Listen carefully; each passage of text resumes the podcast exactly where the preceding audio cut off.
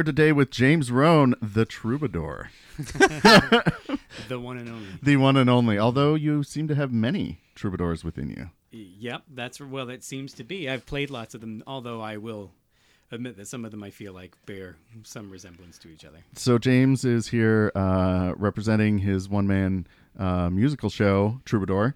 Um, but as always, I am also joined by Philip Simondet, uh, here representing his one man descent into sadness.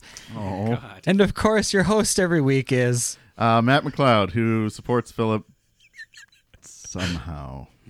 Great. Uh, so James, it's great to have you back on the show. You have done a lot of big ensemble shows. Mm-hmm. You've done several duos with Jake Scott as Interplanetary Appeal, and well, and also uh, Tom Reed. Tom Reed as as Ringo. You've done musical improv before. Mm-hmm. What led you to want to uh, try this out on your own? Uh, I didn't really. I uh, I think what happened was one night I was. So what'll happen is sometimes my wife Erin, also an improviser, Erin Shepard. Very good one. Yes. Um, sometimes she'll have plans of an evening, and I and I'm and I'm not part of those plans, or you know, Sure. choose to stay home or whatever. I'm feeling introverty, and so what I usually do on those nights is I will um, is I will have some drinks and listen to lots and lots of music, and then sometimes just like Which sounds like a great night. it's a great night and and just write about music on facebook Mm-hmm. and so i think what happened was i had a few drinks and then submitted a solo uh, entry to improv Improv a go go. Yeah. and you got selected. yeah because i because when butch emailed me to, to let me know that I had been selected for the Mm-hmm. round of Improv a Go Go. I had no recollection of having signed up for a solo improv thing. So that so it's either that or somebody was having some fun with me. Oh, Um, I see. But uh, so when when it happened, I was like, well, now I have to figure out what I would Sure. do for a solo improv thing. And so some things sort of, I was like, well, I could do a scenic thing, you know, or I could do some monologues or something like that. And I don't remember how I landed on the singer songwriter thing. I think that I probably was just playing my guitar one day and was like, Sure. oh, maybe I could do a thing like that, you know. And I didn't even really have the format of it worked out until mm-hmm. the night of doing it or the name of it. Mm-hmm. Um, and the Troubadour show is just kind of what came out. And mm-hmm. so so that was my inspiration is having is having to do a show. well, it, it's interesting because you are a, a songwriter. Uh, you have a band, Yeah. uh, School for Girls, that also put out a pretty great record, by the way. Thanks, Uh, and, and so it's it's interesting that you hadn't thought to kind of mix the two together because you've been writing songs for what twenty years or so. yeah, or so. Okay. And so was it when you when you thought to put the two together? Was it was it sort of like an aha moment, or was it like, oh God, I just need to put something up? Oh, it was probably somewhere in between there. Okay. Yeah, I mean, I, I had made up songs before. I mean, I do it around the apartment all the time Sure. to Erin's chagrin. I'll sing about anything that's going on. You know, and as you mentioned with Ringo, um, Mm-hmm. Tom and I had improvised sort of harmony, close harmony folk songs before. Sure. And so I'd done that. Uh, and then being part of the comedy sports cast, you know, there's lots of improvised Yeah. singing and that. And so it, I wasn't, as you as you acknowledged, I wasn't new to musical improv or anything like that. It just hadn't really occurred to me that uh, that would be particularly entertaining to anybody before then. You Okay. Know? So yeah, yeah, yeah, it just hadn't really occurred to me. Sure. Yeah. hmm Uh, so coming up with improvised lyrical songs is one thing. Yeah. Coming up with improvised guitar, s- like while you're playing acoustic guitar, I would imagine is something entirely different. Is it, or are, Yeah. How, how long have you been playing, and how Yeah. easy it for, is it for you to be able to accomplish that task? Um, so I've been playing guitar since I was probably about 14, and I'm 38 now. So whatever that math is, Sixty-five years. 65 years. Wow, is that right? Yes, Oh my gosh. I'm an English teacher. Wow. Okay. So I've been playing guitar for 65 years. Well, it should be much easier for me than it is, then, I guess, is the answer. Um, what I'm doing on the guitar is um, is I am playing the stuff that is always at the front of my brain, and so so I'm not I'm not approaching playing the guitar the same way as I would if I were writing a song. Of course. So if I was if I was trying to write a song, I was talking to Philip about this before, but I would try to sort of surprise myself, or I would try to I try to sort of look at what some other songwriter has done in terms of chord changes and push myself to try something I haven't done to see if that gives me some ideas about melody or lyric. Sure. but when I'm doing troubadour, I'm oftentimes playing the changes that are Naturally make that are intuitive to me. Yeah, Sure. which is what most improvising musicians for improv do. Like Mm-hmm. even people who are like prodigiously talented, like Right. you know Andy Crowley or Jack Barrett, who are Right. or like um, uh, Peter Gerton, like Mm-hmm. the the piano accompanists who do a lot of the improvising in town. Those guys are like phenomenally talented, but I would imagine that they are playing the things that are at the front of their head. Like so, oh, this is a scene where somebody just walked into a saloon, so I'll do my sort of like barroom saloon. They know the tropes. They know the tropes, and that's kind of that's what I'm doing too. okay. And there, on occasion, I will do something by accident, Okay. and I'll be like, "Oh, that's weird. I went to a chord that isn't in that key, and now I've got to find a way to like melodically justify that." Yeah. And that's that's fun and resolve it. really scary. Yeah, I, yeah, yeah. I bet. yeah. Do, do you ever find yourself so comfortable in the middle of a song that you do feel able to kind of think ahead and instead of going with the, the maybe the standard Mm-hmm. crawl, you're able to go a different way? No, No, you're, you're just. I mean, it's Yeah. using up so much brain space that you Yeah. just are sticking with. Well, yes and no. I mean, like it. There are times, as I say, where I do things that are are not sort of that are not tropes I'm aware of, or Okay. that are not tropes I've written before. But it's not because I'm planning them ahead. It's actually almost the opposite. I understand. It's because like so much of my brain is occupied by this sort of juggling act that I'm doing that all of a sudden I'll be playing, you know, a C in the key of A, which is not that like oh my god, you know. but it might not be standard. right, exactly, yeah. I, am guessing you may even surprise yourself. Then Mhm, is yeah, kind of what you're saying. Yep. Yeah. Which is what I want. Because the danger of doing a solo improv show, of course, is that because nobody else can call you out on doing something that you've done before or planned ahead, right. um, that you could find yourself like writing a character in advance or like, you know, Right. even like writing melody or whatever, and then just like throwing in the title of the song that was given to you. And that's the last thing I want. That would feel so phony. And so Sure. ideally that happens. you know. So yeah, the, a, a lot of people are pretty terrified about doing solo improv anyway. Right. Uh, and most of that fear is like, what's going to happen if I get 15 minutes in and forget about what to do next? Right. Like it, do, it doesn't seem. I mean, first of all, it seems like you set up a really nice form. Yeah. That that's not going to happen. Right. Uh, you're interacting with the audience. You're getting suggestions from the audience about what the next song is, Mm-hmm. and then you're talking with them like a good singer songwriter would, Sure. So- or like a bad one would. or like a Yeah. bad one would. Yeah. Actually, let's flip to that. So let, let's talk about kind of what sort of characters have you selected, Mm-hmm. um, and where have you gotten the inspiration from some of for some of these characters? Um, well, so when I noticed that I was starting to like, there was a kind of character that came up more than once early in the run, uh, in the last run that I did of this at Huge Theater, Sure. and he was sort of like a like a know-it-all kind of guy. Um, and I also I noticed that I was playing older guys who had had a long and storied career with lots of sort of like drug-addled mm-hmm. pitfalls, mm-hmm. and those are really fun characters to play. Of course, yeah. Um, but I was like, I don't want to just play that guy all the time. Mm-hmm. And so the way that I try to push myself into different kinds of characters is by thinking about the venue they're playing in. Okay. So, like, my favorite one that I did in the last run was actually the last one I did. Um, it was a guy who the audience named Marcus Bravo, and he was um, he worked at a call center for Merrill Lynch, and he was playing his first ever open mic. That's And Yes, so that's that, awesome. That was really fun. yeah. And and also he didn't have very many stories about songwriting or about the life of a rock and roller or anything like that, which I still love. Yeah. And I'm aware that I'll be doing a bit of improvising later on, and so I'm nervous about even sort of talking about the things I don't want to do because I'll probably do them now. Of but course. like, yeah. um, Damn ether. right. Uh, but uh, but that was so fun to just sort of play a character for whom music is just a hobby, Yeah. and um, But a passion. Yeah, but a passion. And so then I but then characters have also been playing like I've had a character play like the Cincinnati Zoo. A character played like I I played a stadium, you know, like there was a guy who was on like he called it like the Path to Destruction tour or something like that and he was playing like Fogerty style rock and roll, but he was also like it turned out like three quarters of the way through the show it turned out he was a hardline conservative Republican. which really threw the audience for a loop. They because they had been like vociferously, like vociferously, like you know, bruising me like the whole time. But you know, by which I mean like calling out like Bruce Springsteen style cheers. Sure, yeah. They were like on board this train, and then when it turned out that he was like a, a get out of get out of our country or pay the taxes kind of Republican, they were like, oh, do we cheer anymore?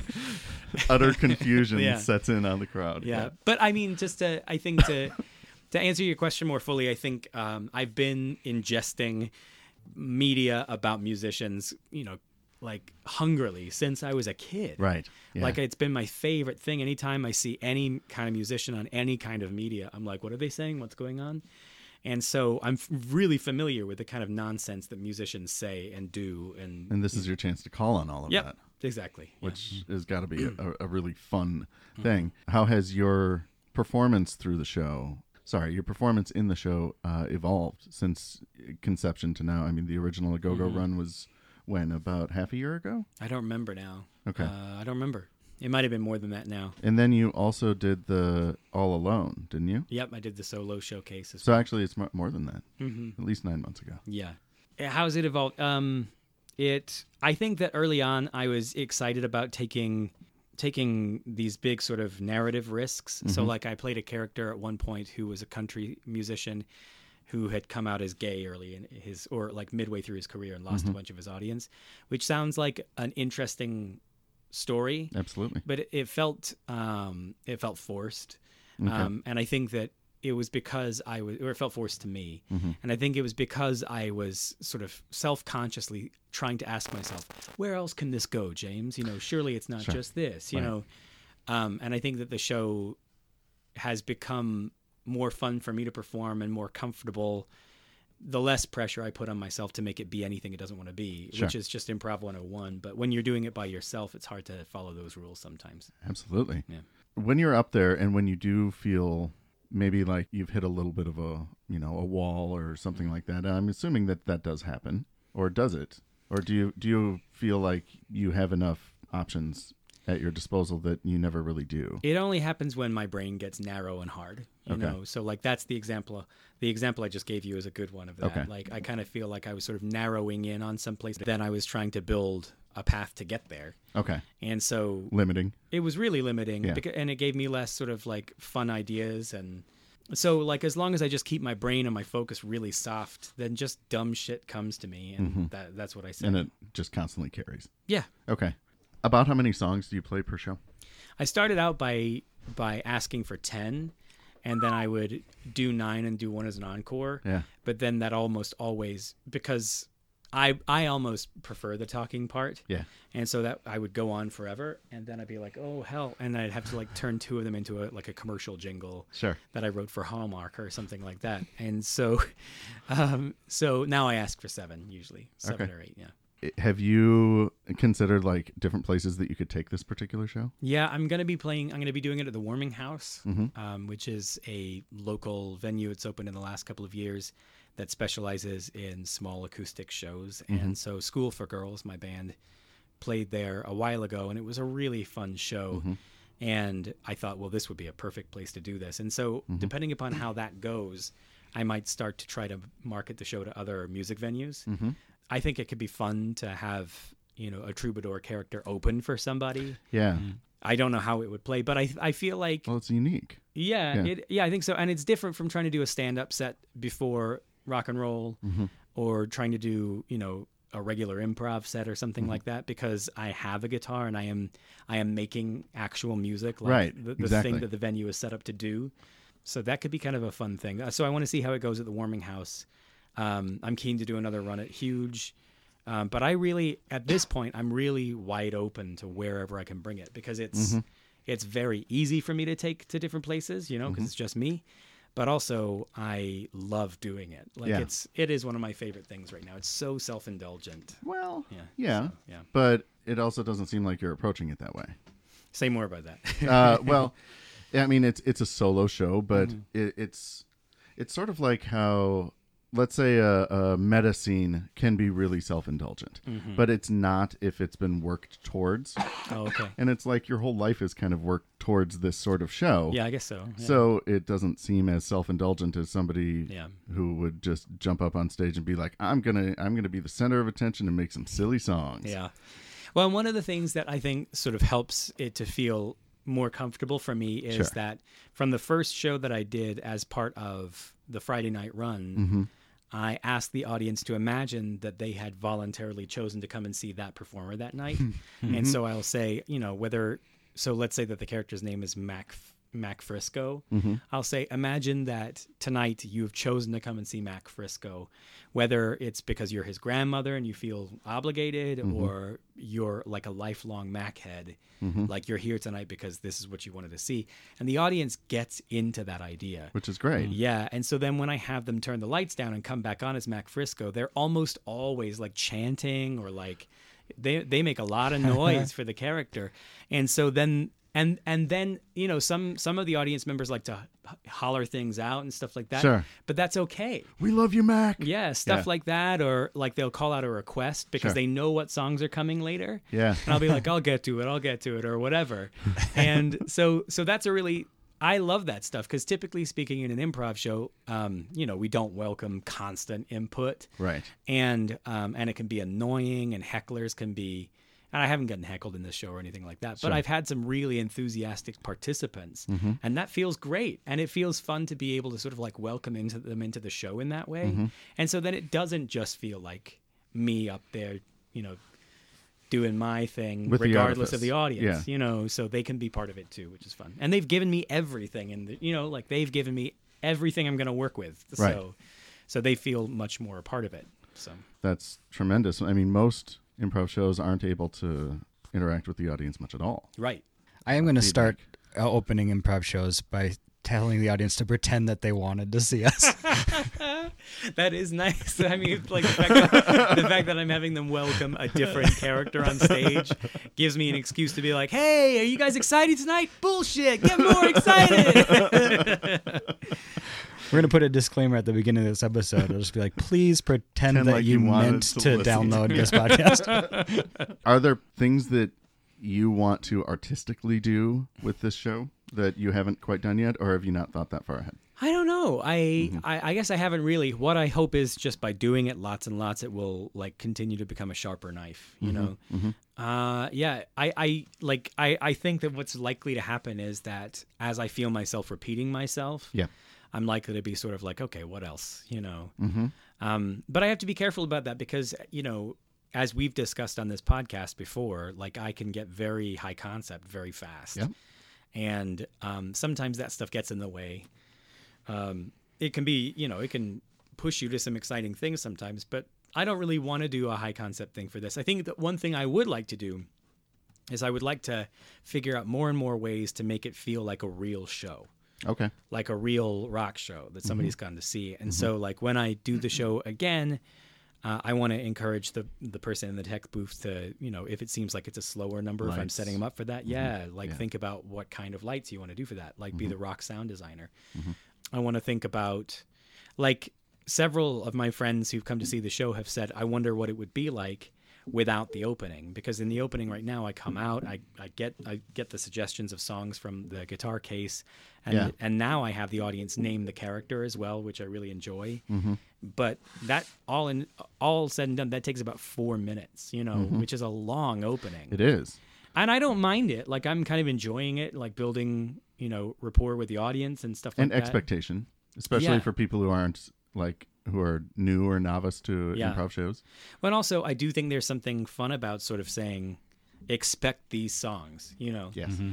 But It lets them play. yeah, it does. But th- it would also be a fun thing to see what would happen sometime if just like lights came up and here you were at a concert, you know. Mm-hmm. So that could be that could be cool too.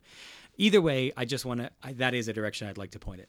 So more like a rock concert. Cool. So I'm trying to think about like what are some of the other conventions of that that we could blend into the show, you know. It it might put some audience members on the heels on their mm-hmm. heels a little bit and be like, "Is his name actually Mac?" Right, right. Which would be fun. Speaking of someone who's not fun at all, oh. let me throw the microphone over to Philip Simondet for a brand new segment that we call Philip's Corner. It's Philip's Corner. I've been on the show enough now to be able to say that there's nothing new about Philip's Corner. Uh, it's not true. It's a brand new segment. It's a brand new Uh, my segment. mistake. for my this mistake. show. We're gonna try Okay, out. all right. Well, let's see We're how just it trying goes. it out. It's like a beta test. Yeah, let's see how it goes. James. Yeah.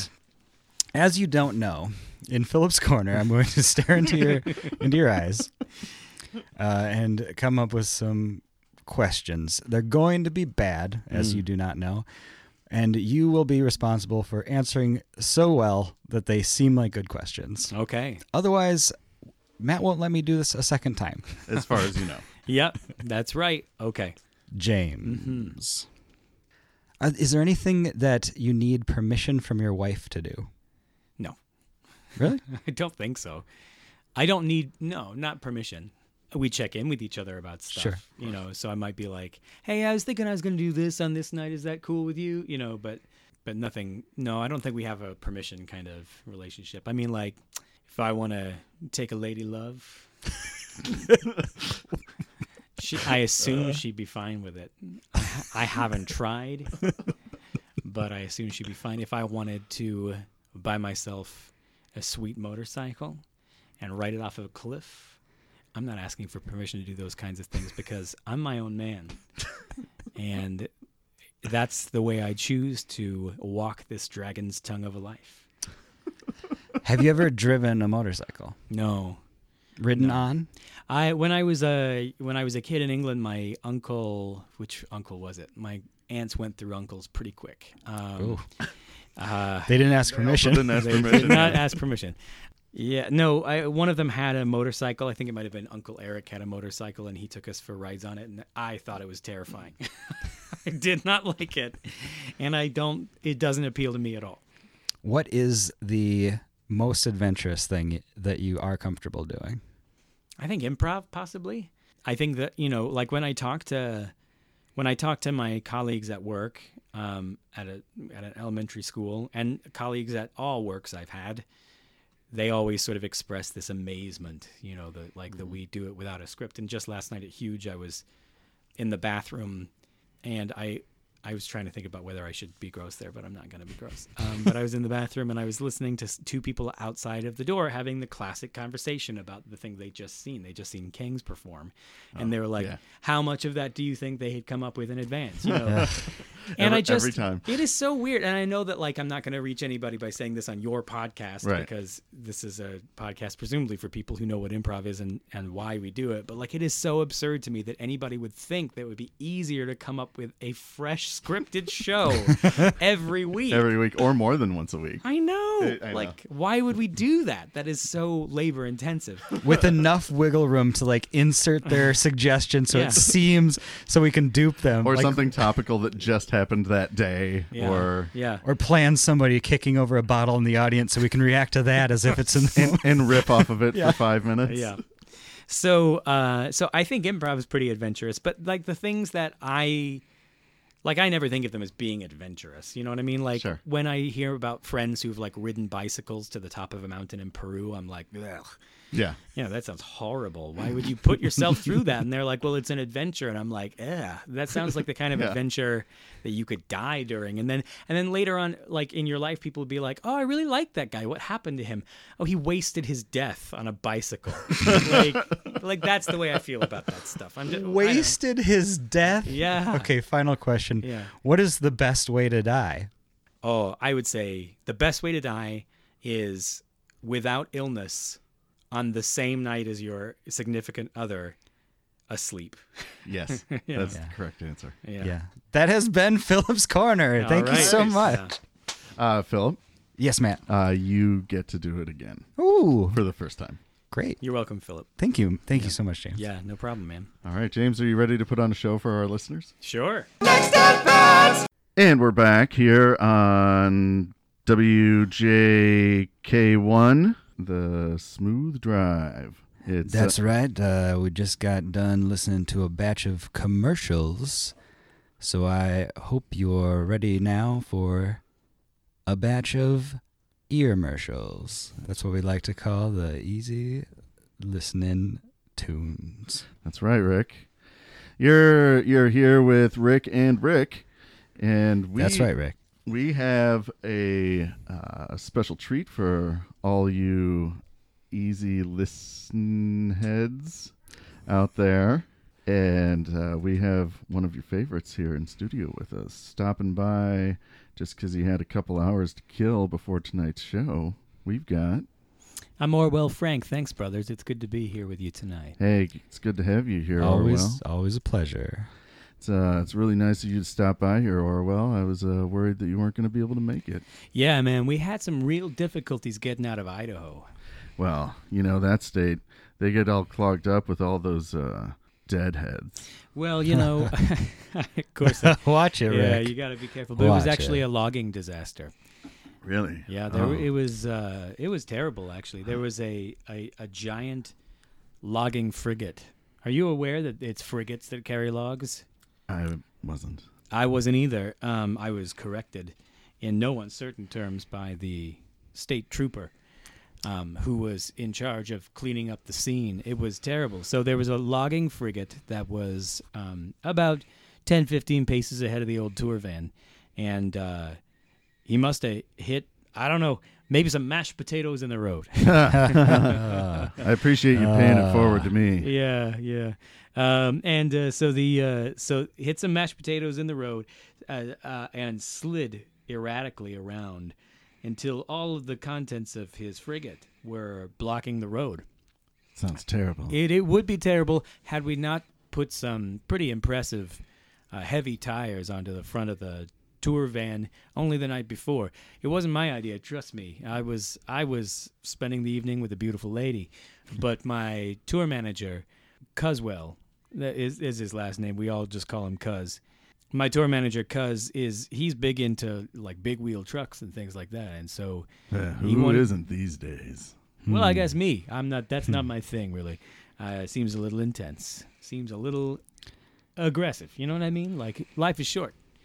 Fill it with beautiful ladies, a bowl of ice cream. And smooth, easy listening music. Well, I won't argue That's with that. right. Yeah. Anyway, so uh, we we managed to to get over most of the logs, but we had to stick around and give testimony um, in court in about court yeah testimony. what, about what we saw. They they managed to cobble together a court very quickly, and we we testified every last man, Jack and Jill of us. Perhaps did they build the court out of the fallen logs? Oh, Oh. Rick. Oh, Rick. Oh, They- Rick. They didn't, but I like that. Yeah. Yeah. I realize I'm pretty far behind. You'll have to excuse me. My mind works awfully slow, but I'm curious if a frigate is because it's a lar- bundle of large sticks, whereas a faggot is a bundle of small sticks. Any relation, you think? You know, brother, I don't know, but uh, I think that your word association is far out. I like the way that your mind works, and it feels like it's well lubricated and running just fine to me. Thanks, Orwell. Yeah, no problem. So Orwell, I heard from your manager that you might be interested in playing a song or two for us. well, as it happens, I brought the old girl in with me today. I'd be happy to see if the two of us can strum a little something out for you. Oh, there she is. Her name again is Suzetta. Suzetta. That's right. It'd be great if Suzetta and Orwell here could play uh Earmercial. play an earmercial for us, and I'd I'd prefer preferably to to hear "Take Me Out to the Bank." Take Me Out to the Bank. So, first tune from the second side of the most recent album, A Long Ride from Home. Take Me Out to the Bank. Here you go.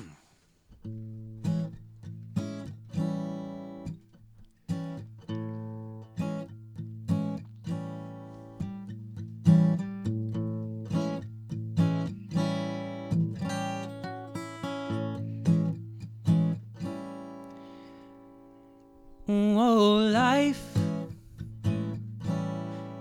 I take it as it comes. Oh, life. Easy does it. Oh, and if a man in a suit asks me to get up before the dawn. I say, take me to the bank. I'll show you where I take my money from. I take it from. the bank of love. I said, take me to the bank. Your green moolah. No, no, no, no, mama. I need your loving. I need your loving tonight. A pair of chandeliers dangling from her ears. She's looking mighty fine, and that neckline's low. Pair of alligator boots. She's walking down the road. I sidle up beside her, and with respect I say, Hey, baby, take me to the bank. Just walk me down the line show me a good mama. I'll show you a good time. Let me empty out my savings. I do not need your coins. All I need is your time, good looking. I think that I'll be fine. Take me to the bank. Yeah, that's far out. Right. Thank you, Orwell. Thanks, brother. Thanks. Frank, you It's took me to church and the bank. Never been a religious man myself, but Now, I'll me take that as a compliment. Me either, but that's uh, that's what the kids say. I'm very religious. hmm, It's true. Rick is Rick is mighty religious. is that right? That's right. Yeah, I don't go anywhere or do anything without asking God's permission first. I just think that's the only right way to do it. I would never uh, want to do anything that would make my Lord angry. Well, that's your bag, man. Just so long as your lord is a laid-back kind of fella, then I suppose there's not too much harm in that. well, he lets me do this show, so he's got to be pretty cool. I guess he does. Ever since Rick found the Lord, he has been twice the DJ that he was before. is that right? That's right. I uh, I feel like there's a guiding light picking the songs to play and the quips to make. Well, Whatever guides your hand, my friend. Anytime we come through town, this is always the station we tune on. Tune in? Tune in, tune in turn right? on. Tune in and turn on. All right. Yeah, I like that. Okay. Tune in, turn on, far out. yeah, yeah, that's right. That's the uh, that's the slogan for the station, right? That's right. Which one of you fellas came up with that? I believe it was it was all Rick- Rick. Rick. It was all Yeah. Rick. Yeah. Was that pre or pre or post conversion? It was po- pre for me. Mm. That's right. Uh, quite frankly, I don't think Jesus is 100% on board, but he just hasn't asked me to change it yet. That's cool of him. That's a that's cool of him. I might have had Jesus wrong. I might have to look more into his bag. Speaking of which, didn't Mm. you have a song about I got Jesus wrong? Well, that's a weird coincidence. Yeah, I do actually. Maybe that's why that phrase was on my mind. Uh, that tune I actually wrote on my first record. Uh, it's before I was with the the rest of the band that I play with now. Mm-hmm. Uh, I was playing with a bunch of cats who were Norwegian guys, actually. Oh, Some wow. Norwegian guys. I, for a brief time, had been exiled from the United States. Uh, some misunderstandings about Of course. tax documents and magazines. It happens to all of us. Yeah, and um, so I found myself in Norway, and I can tell you this much: um, those folks, they know how to take good care of themselves during the wintertime Mm. because it gets mighty cold there, and so they Mm. they know how to take it easy. You know, uh, it's different from California life. You know, it's a lot of blankets and hot cocoa, but you know, you can find your way easy enough to some comfort through those double doors. Hmm. Well, Rick, Yes, Rick. I I know that you had that embarrassing question that you that your daughter wanted you to ask. Okay. Don't yep. be embarrassed. All There are all right. kinds of questions. Well, this one's a doozy, All right, Orwell. okay. All right, but I promised my sweet little Tiff that I would ask. Okay. She wrote it here on this paper. Look at this do you want me- handwriting. do you want me to read it? No, I can read it. I can read it. She said, Orwell, Mm. please tell me because she can't spell please right. Oh, I'm that's trying that's to read adorable. it read it the way that she wrote it. Yep, that's so P W E A S. Yeah, that's right. Okay. P- please tell me about the metaphysical influences that have uh, guided your hand when when writing songs and the and tell me elaborate on the uh, metaphors behind one song in particular. Wow, that is uh, that's not what I expected. I That's embarrassing. I'm sorry Well, about that. she she is a graduate level student. oh She's just not a good, very good speller. well, you might want to. All right. Well, to be honest, I was expecting something more like along the lines of, "Would you sign this photograph from Tiger Beat Well, magazine?" from my from my daughter, that's what I've got. Oh well, so I'd be happy you- to do that thank after the show. Uh, but uh, to answer the question that you've asked me, is there a particular song that you think that she'd be interested in hearing the metaphysical roots of? That's yeah, absolutely. Mhm. Uh, Tiff's favorite song of yours has got to be "Hair in My Eyes, You on My Mind." Oh, well, I'm afraid I'm going to come up short on this one because I don't believe any metaphysical force was working on me for that one. No, the uh, the force that was working on me for that one was the the force of sweet love making. Although some would argue that's a that's a mighty Metaphysical force. force Yeah, right. on its own. It depends upon the the lovely lady you're spending your your evening with. And So- this this particular lovely lady was a lovely lady who was from the north of California Hmm. and her name was well I Hmm. don't kiss and tell. Oh, Uh, Mr. Frank. yeah, well, uh, but it was a beautiful night, one to remember. In the morning, I woke up alone. Uh, I was surprised. Uh, I, I usually, I'm not one who typically leaves with the morning light. I like to spend the next day with the lady love, walking through the canyons and uh, counting the thorns on a cactus, um, making some herbal tea, going and getting some pancakes, uh, checking out a drive-in movie, sharing hopes for when we become elderly. It may not go past that one day, but my one night stands are typically the night and the whole next day. But she was gone, and I was surprised, and so you know, and and she was She was, Disappointed? I, I was I was disappointed, but she was a hirsute woman, and so she left a lot of hair in my eyes and a lot of her on my mind. So that's. Uh, would you care to hear that too? I would love to hear I would that. love it. So would Tiff, I'm sure. All right, here we go. Let's see. I believe it goes a little something like this.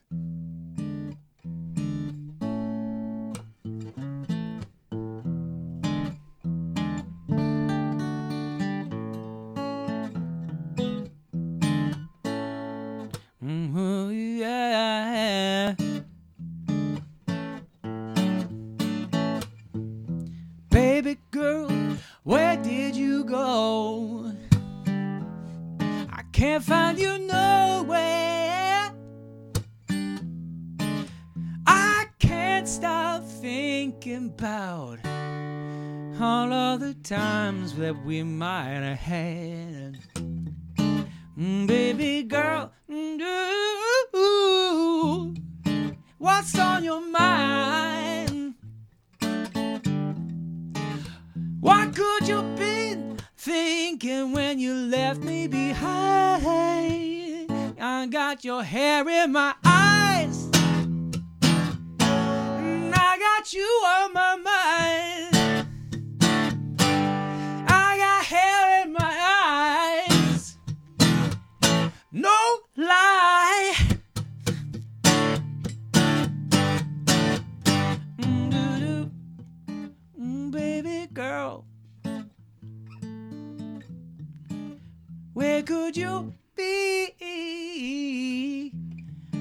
Walk down Main Street looking for you.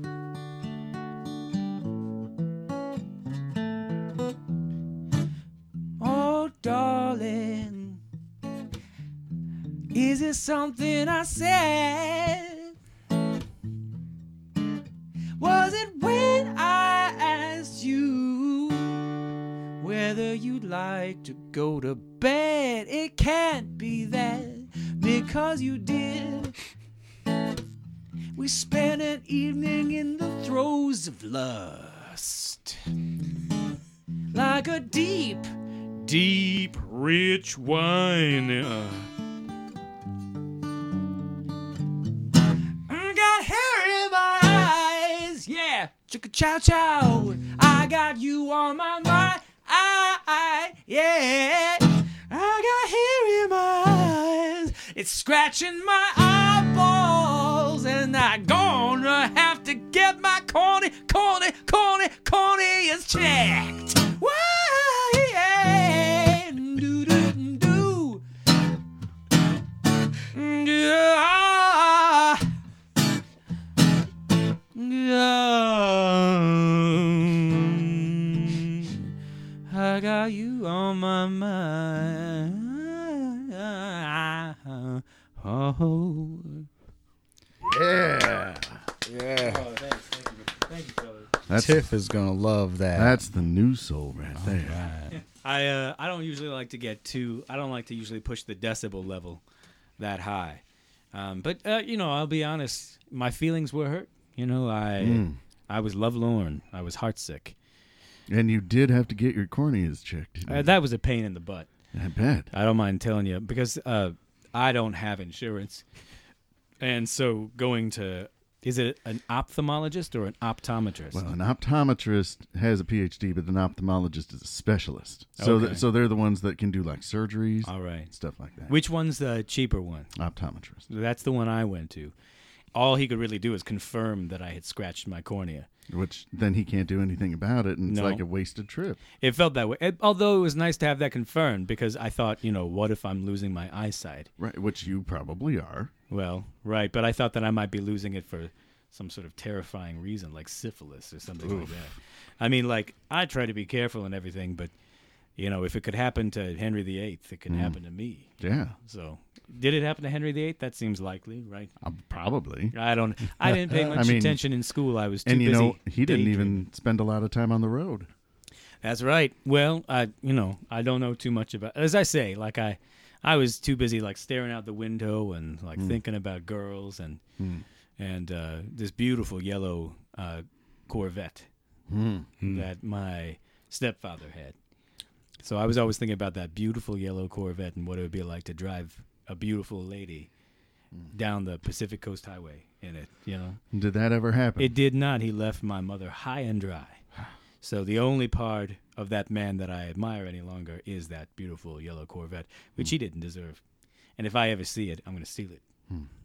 Ju- in fact, I've resolved if I ever see a yellow convertible Corvette, I'll take it on principle, Hmm. even if I'm not sure that it belongs to him, because there's no way that that car deservedly belongs to anybody but me. That's fair. I think so. That's not very mellow of me. I will own that. But you know, not all part of a man's life are mellow. He just tries to mellow out the harsh parts. See, now mm. that's Yeah, why that's you're right. a complex songwriter. That's oh, I appreciate you saying that. Thank you very much. I believe you. I believe you were right. Speaking of complexities, Mm. let's let's talk about the draft dodge. Oh, if you like, sure, we can talk about that. So you admittedly dodged the draft Right, man. four times. Yes. It's weird because that required you to have four birthdays, Right. but you do I do. have four birthdays. Yeah, I'm four times as old as most people my age. So, so you've been playing guitar for 65 years. Yeah, well, I suppose if you do the math. Uh, I did. But you said publicly you don't give a damn if your fans go to war, Mm-hmm. but you will never go. That's right. Okay. So do you want to take a moment and explain to your fans what you meant by that? Sure. What I mean is that, you know, they're free to walk the road of their own destiny. Oh, see, now that makes so much more sense. You know, so That's they're beautiful. they are welcome to put on their own overalls one foot at a time, Mm-hmm. and then lace up their boots and walk down that old dusty highway. And if that old dusty highway leads them to my door, I will happily pack my picnic basket and join them for a day of fun. But if that day of fun ends with us at a fork in the road Mm-hmm. and going down one part of that fork leads them to Vietnam Mm-hmm. Mm-hmm. and the other the other one leads to Norway, Mm-hmm. I'm going to I'm probably going to part company with them if they choose to go to Vietnam. That's all I meant by that. It's a very clear Yeah, metaphor. I thought so too. And I don't understand why there is so much uproar about it, you know, like don't we all determine our own fate ultimately? I mean, doesn't every piper play his own sad song? Well, I am the exact opposite of you. I actually uh, did four tours Did you? in Vietnam, killed that's a four people. Three were clean, one uh, haunts me to this day. But I just Okay. believe that I should do what I'm told, Well, either by the exactly. So- Lord or the government. All right, so there you go. That's your perspective on life, and that's Mhm, different from mine. And so you did what you chose. Like your hobby is uh, is war, and my hobby is, you know, making love with beautiful women Mhm, after drinking a deep, rich red wine. What I like most is that even though we're different people, your music speaks to me nonetheless. Ah, I'm glad to hear that. That's good. That's good. And so maybe the next time you get to that fork in the road, you will join me in Norway. So, just like it's everybody's choice to do.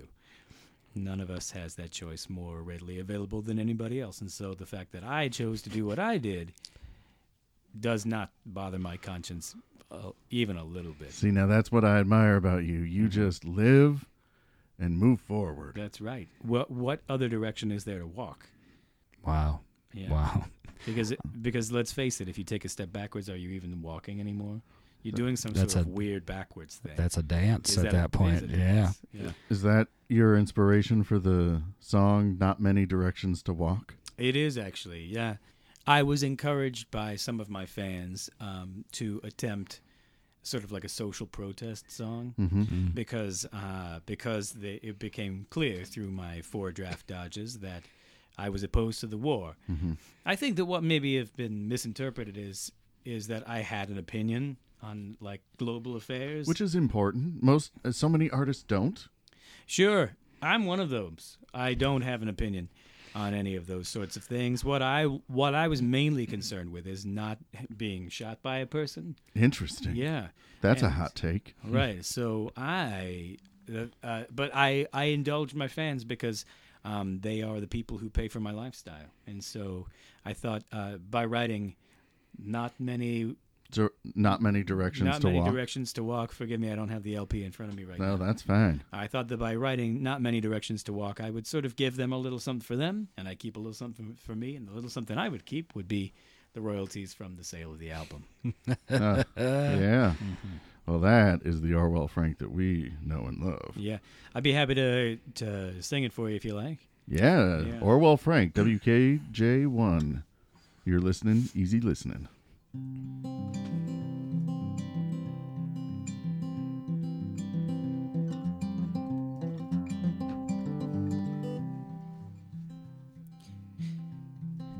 When you put one foot in front of the other, ask yourself, is that walking?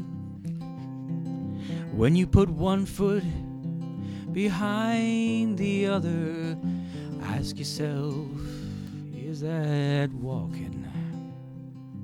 If you go overseas and someone's shooting at you,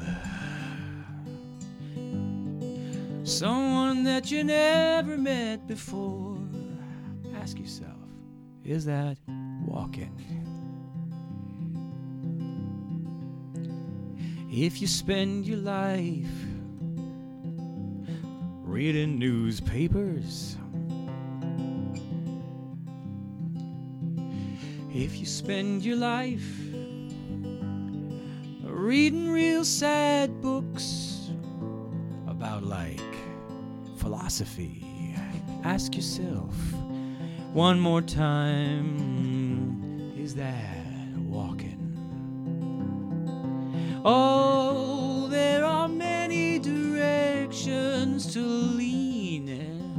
There are many directions to scream. There are many directions to dance. But only one direction to walk. So walk on.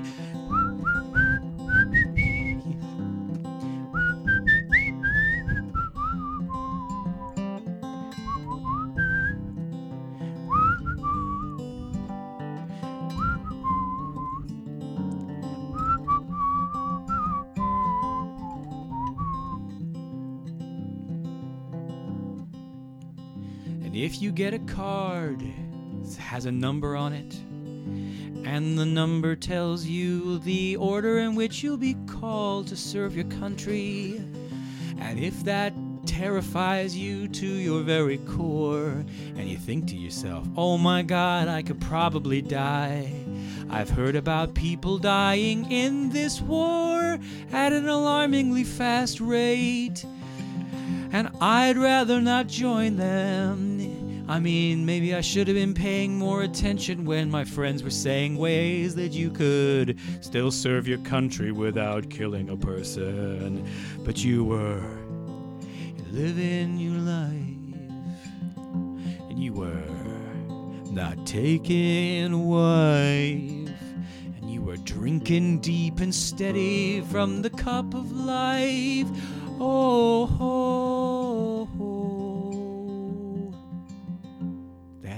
That in. So it speaks for itself, really. Yeah. I, That's wa- A very cogent and clear take on. I, I felt like, you know, you spoke so universally.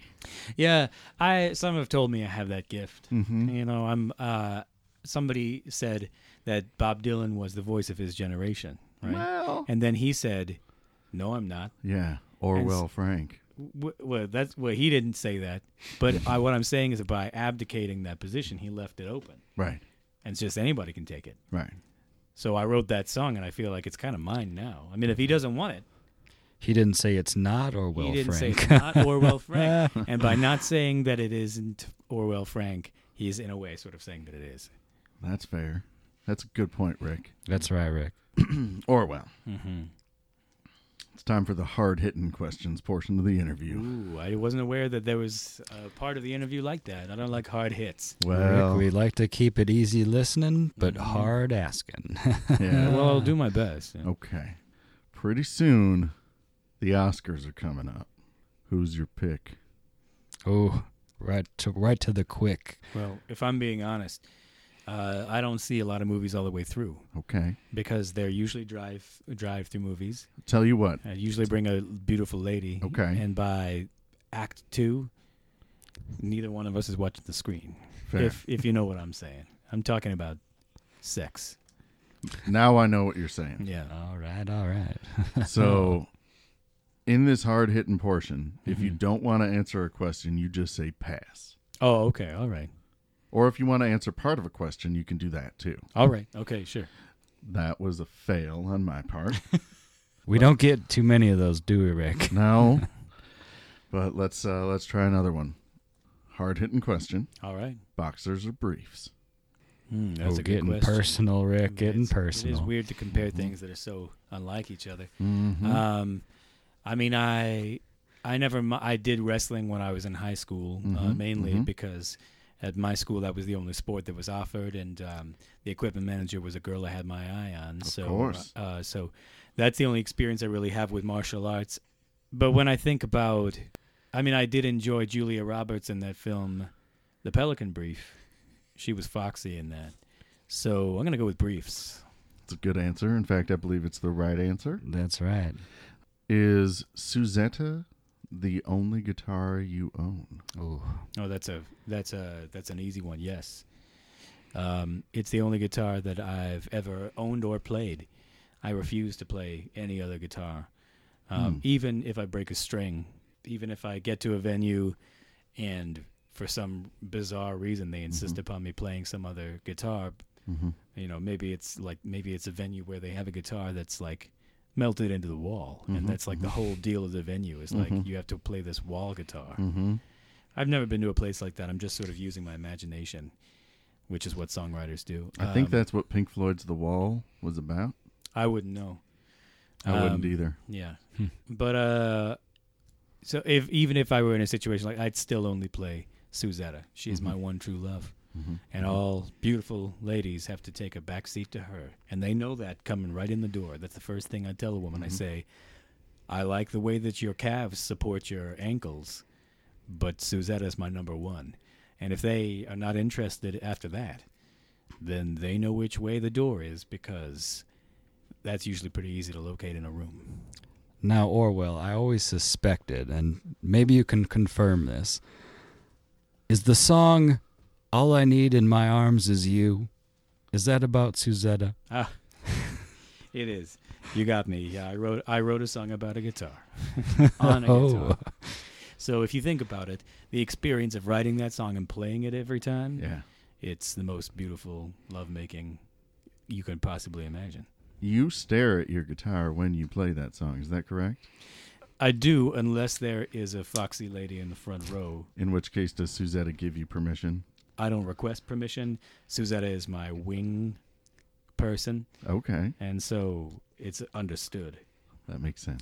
I mean, if it were if we were living in a world where it was possible for a man to have real conjugal relations with a musical instrument, then I think that we'd be having a different discussion. Of course. But she can't expect me to be mono- monogamous, Yeah. given that anatomically it's not possible for the two of us to really. Mahogamous? Because it is a mahogany. mahogany. Is that? Yeah, that's right. That's right. Good one. Thanks. Yeah. Well, Orwell, I think you should watch American Pie. American Pie. All right. I think I might have seen the first half of that at some point. sure. Well, Orwell, would you like to play us out of our our time is almost over Mm. for our radio show, Sure. and I know how much you hate the next group coming up. Oh, is this the? Uh, is this the heavy metal hour? Yeah, it's- That's right. It's Rick. the, it's the heavy metal. Our uh, our normal time slot got cut in half. Second half, the metalheads come in. It's a weird transition. it is a weird transition. Jarring. Easy listening to metal. Well- this is what our world has come to. Well, I'll play you the tune that you alluded to. I'll play "Holding You in My Arms." Here we go. sure.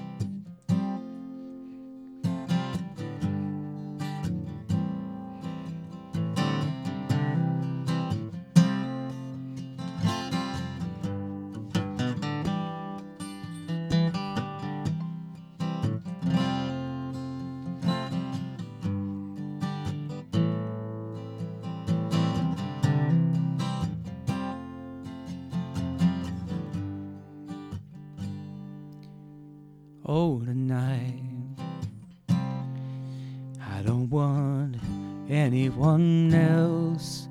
Oh, tonight I want you to myself. Oh, tonight if they come knocking at my door, oh, tonight I'll say I don't need you anymore. When I hold you in my arms, I think a million thoughts. They come flying through my head just like astronauts. When I hold you in my arms, I think, how'd I get so lucky? I'm just like a baby in a bubble bath with his rubber ducky. Oh, yeah.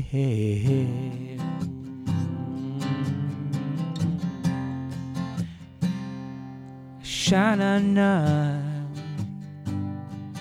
Whoa, yeah, yeah, yeah. This evening, would you sing to me from your six strings of glory? Would you play me to sleep? Would you hold me in my dreams? Would you slow dance me to the edge of infinity? When I hold you in my arms, I cannot think of nothing else. When I hold you in my arms, I can't be anywhere else. I just want you, Suzetta. I just want you.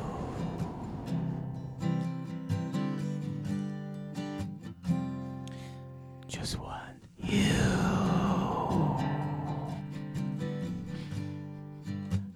Standing next to you in silent lucidity.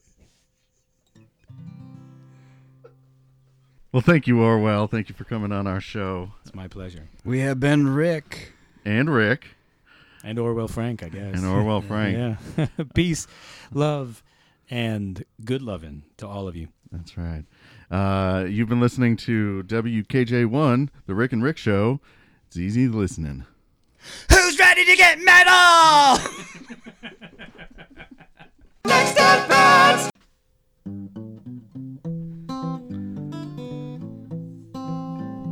And that's our show. Thank you to James Roan. Er, I ca- thank you to James Roan. yeah of Troubadour. Uh, James, do you have any shows coming up right now? Um, well, just the mess every Yeah. uh, every Saturday night at 9:30. That's right. Uh, Show X, I'm playing in that occasionally on uh, Monday nights at eight o'clock, and um, I'm gonna be restarting at ComedySportz soon, so I'm looking oh, forward. to that. lovely. Yeah, I didn't know that. yeah, That's and terrific. Then Troubadour whenever that gets mm-hmm. booked. Do you do you have a site for Troubadour so people could find out when Yeah, you're it's playing? on Facebook. So if they look up Troubadour, T R O U B A D O U R, mm-hmm. Then So- they'll find all the shows. facebook.com slash troubadour. Please Yeah. check them out.